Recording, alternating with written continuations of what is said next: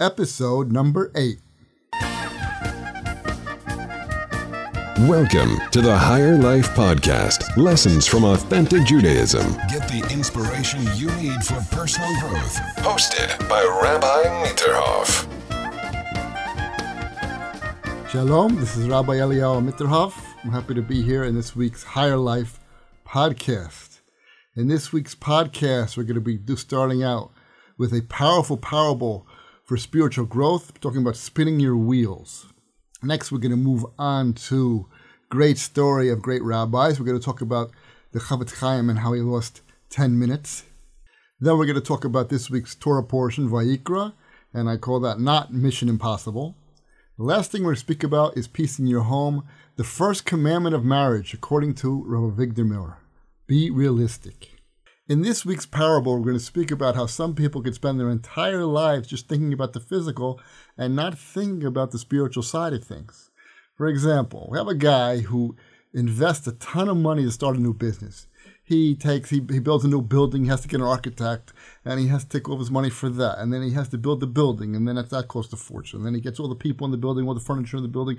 He's building this huge factory and he's going to get the thing happening. Finally hires all the people gets all the material buys the material schleps it from overseas brings it investing investing putting tons of money and energy and hours and hours and hours into this merchandise that he's going to produce. Then he produces the merchandise and he decides, you know what? I'm going to sell this at cost. Exactly what it costs me, I'm going to sell it. Wouldn't that be a great idea? Fool. The guy is a fool. The whole point is to wind up with more money than you started with, not the same thing. So too with this world.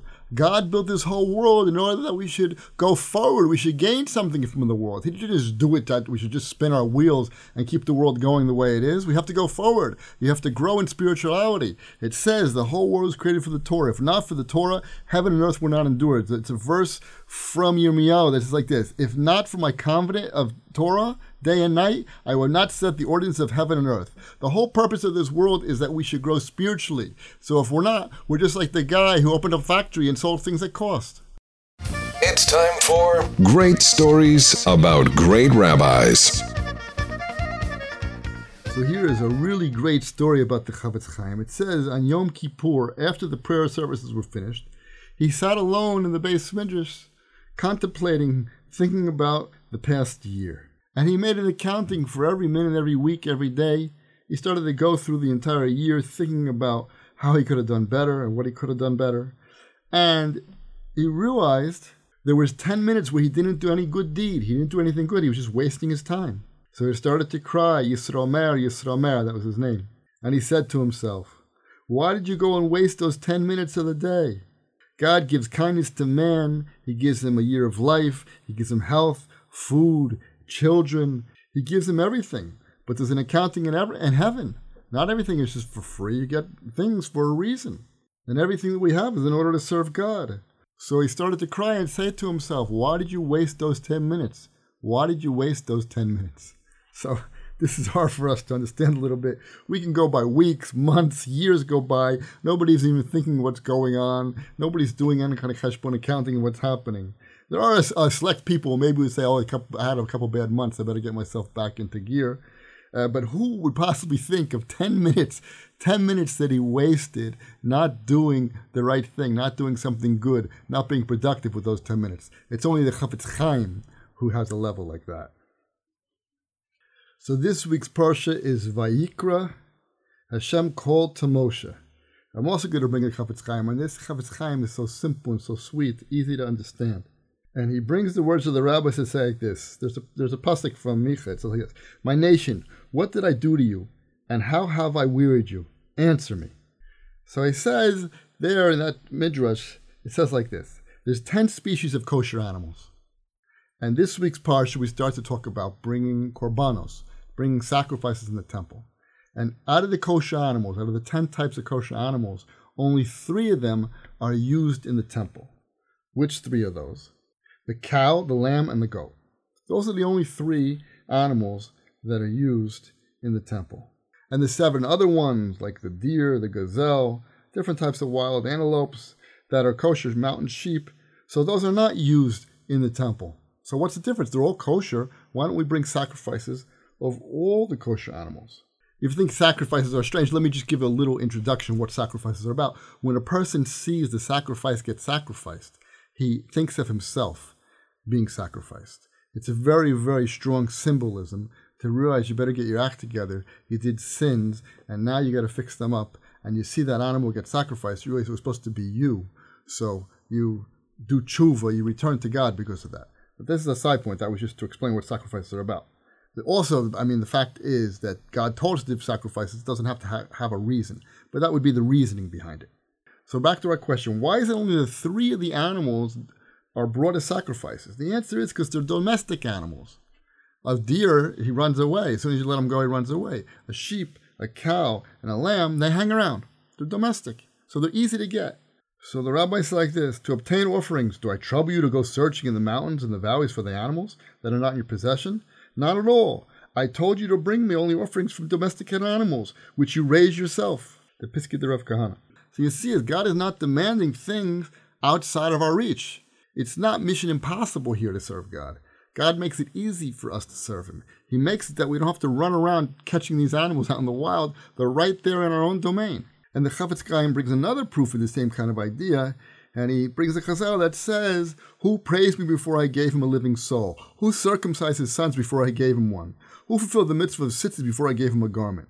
Who tied tie before I gave him grain? So the Yetzi Yalkut Shmoni. So all these things that God is setting us up to do the mitzvahs. He's making it easier for us to do the mitzvahs. What does the Chafetz Chaim want to learn from this? So a person shouldn't praise himself and think he did a great sacrifice because he served God. Okay, you served God.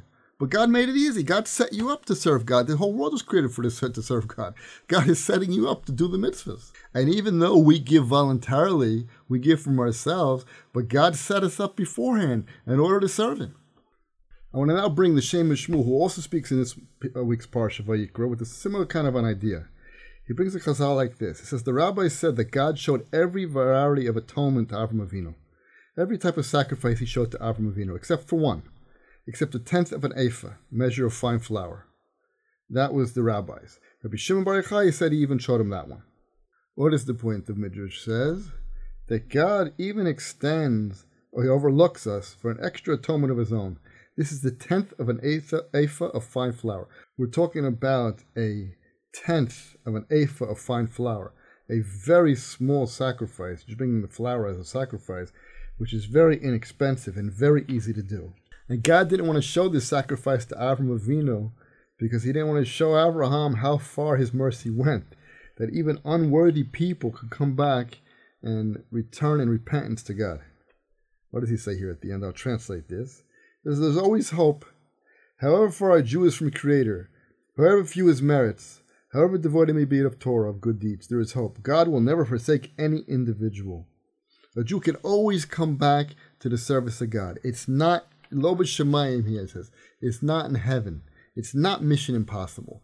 God set us up that we can be successful.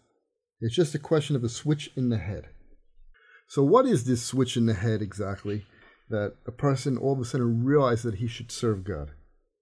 So he says like this. I'm going to bring down the Sfas Emes on this week's Parsha Vayikra also who says, he brings a pasuk from Tehillim, it says, Blessed are Hashem over his angels, the strong, warriors who do his bidding, to obey the voice of his word. They listen to what God says. we're talking about Malachim, and the Chazal tells us that there's Malachim in the heaven and there's also Malachim on the earth. There's angels in heaven, but there's also angels on earth.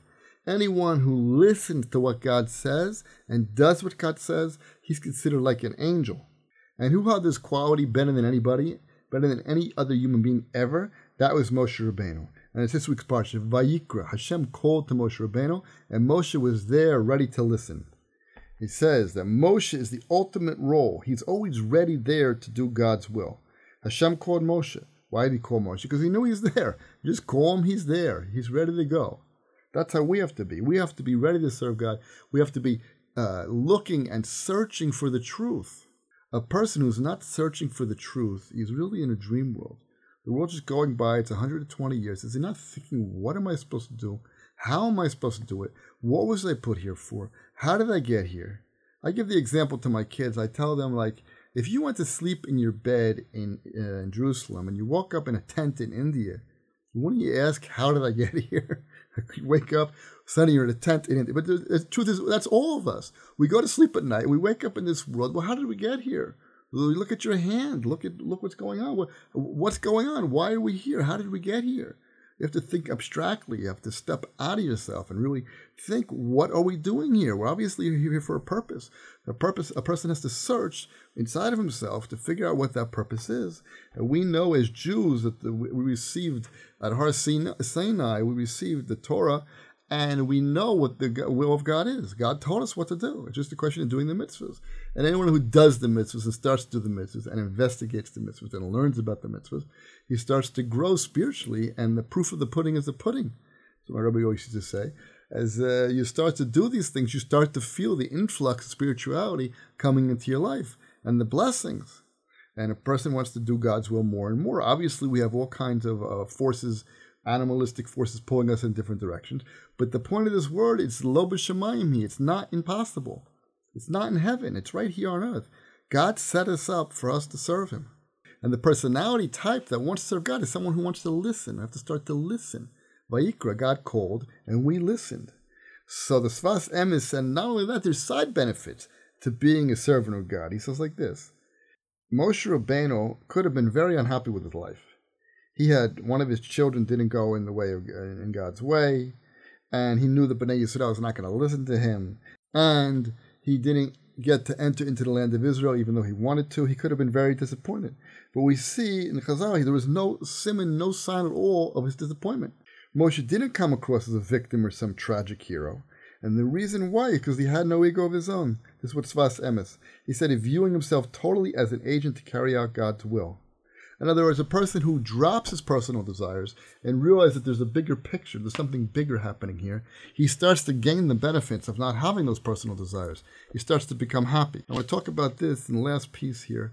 I'm going to bring the um, ways of the Tzaddikim, Orchat Tzaddikim, and he has a chapter here called the Shar HaRatzon, which in English would translate the gate of willingness, the quality of willingness. A person who's just out there to do what he's supposed to do. He's willing, he's willing to give up things, his own ideas, his own desires, for the sake of others and for the sake of God. So he says like this this kind of personality has this trait of willingness, he's satisfied with all that befalls him. He doesn't question God's judgment. Well, I question God does his job. God does his job. I do my job, and God does his job. Where, where the two meet, they have nothing to do with each other. I just have to do what I'm supposed to do. He doesn't start asking why God did, did this to me and why didn't He do that. He starts to he's samech bechelko. He realizes that everything is a blessing. He's blessed to be here, and he's what's called samech bechelko. He's happy with his portion. Mi ashir, the Pirkei says, who is a rich person? The person who is happy with what he has. That's what makes rich. Rich is in the mind. You could have a. I know a lot of rich, uh, physically rich, miserable people. I know tons of them. But rich, real rich, means, uh, according to Chazal, according to the rabbis, it means in your mind. You're happy with what you have. And this type of personality, people find him them very pleasant. People are happy to be around somebody who's willing to give up all the time his own will. He's not pushy. He's laid back. He's willing to help. He's got nowhere else to go. He's just doing whatever God tells him to do. So he says that when Hashem desires man's ways, his foes too make peace with him. Even enemies, even people who want to be mad at him, they can't be angry with him. He's such a nice guy. This is the quality of the person that's an Eved Hashem, that is a person who serves God.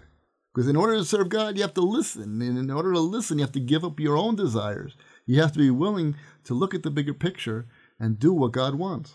The Orchat Tzaddikim says the entire Torah itself is subsumed in the trait of willingness. The whole Torah, in a nutshell, comes down to the individual doing something beyond himself, willing to listen to the bigger picture, to listen to what God has planned for him. And the verse in Mishlei says, He who listens to me will dwell securely in tranquility from fear of evil.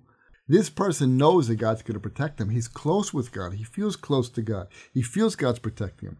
I just want to end up this word with the last piece here. He brings in the last paragraph. Listen to this. He's talking about nothing better than listening.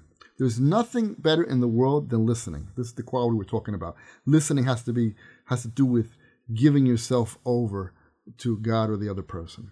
If a man falls from a roof and breaks his limbs, he needs a compress, bandages for each of his limbs. Each one, each limb, he needs a separate bandage. But the sinner who sins with all of his limbs, the guy does all kinds of sins with every part of his body, from his soul to his foot to the head, there is no sound spot. That's a pasuk from uh, Yeshayahu. He says God heals him with one simple compress, and that's listening, the ear.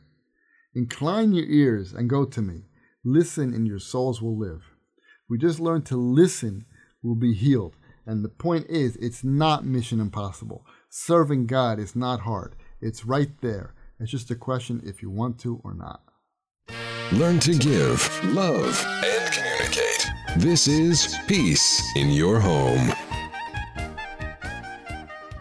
I'm going to start out with the first commandment of marriage. This is Avigdor Miller. This is the famous thing. He has the Ten Commandments of marriage. And his first commandment of marriage is to be realistic.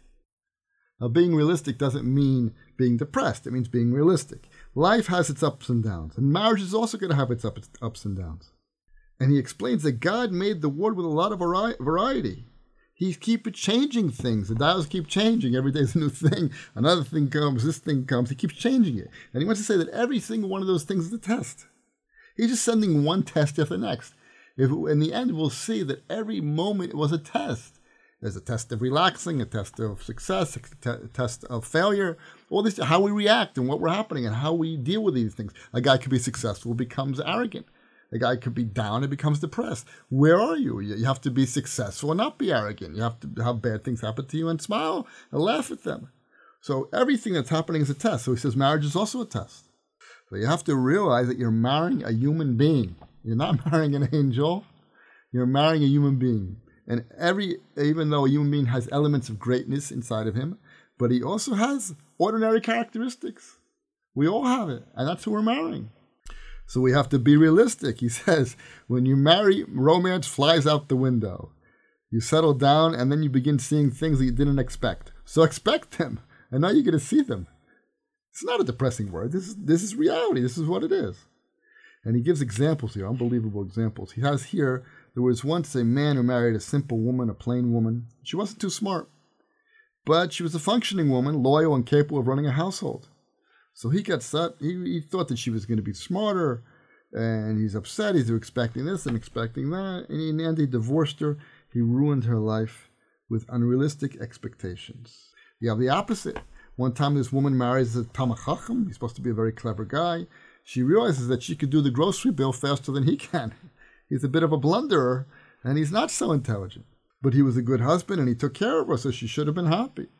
Also, you have a, typical guy. He doesn't. He's waiting for the perfect girl, right? He's gone out with a hundred different girls. He's waiting for the perfect girl. In the end, he marries a fat girl. A little too late to have children, and all those years went by. All because he just wasn't being realistic. He thought he's going to get the perfect girl. Or you have a case where a guy's not trained to live with somebody else. You have people like that. He wanted his wife to be more obedient demanding husband. Do this and do that. In the end, he says, "That's it. I'm getting rid of you." Divorced her. Actually, she fell. She. This, these are true stories. She fell ill with cancer and died. Who's guilty? He's guilty. He dumped her for no reason. But the point is, in marriage, you have to be realistic. Nobody's perfect, and nobody's. Why do you expect to get somebody so much better than you? Do you really think you're going to get an angel when you're a human being? We're all human beings. We have to be realistic. We have to be happy with what we have. And we have to realize the person we married is the person for us and to continue with that marriage and to have peace in your home. Okay, that's the end of this week's podcast. Please share it with your friends and please, please, please leave me comments. I need to know what's going on. I need to know if you guys are enjoying it, what I should change, what I should fix. Please let me know. Thank you for listening. Your voicemail could be featured on the Higher Life podcast. Just visit rabbimitterhoff.com to ask questions or leave comments.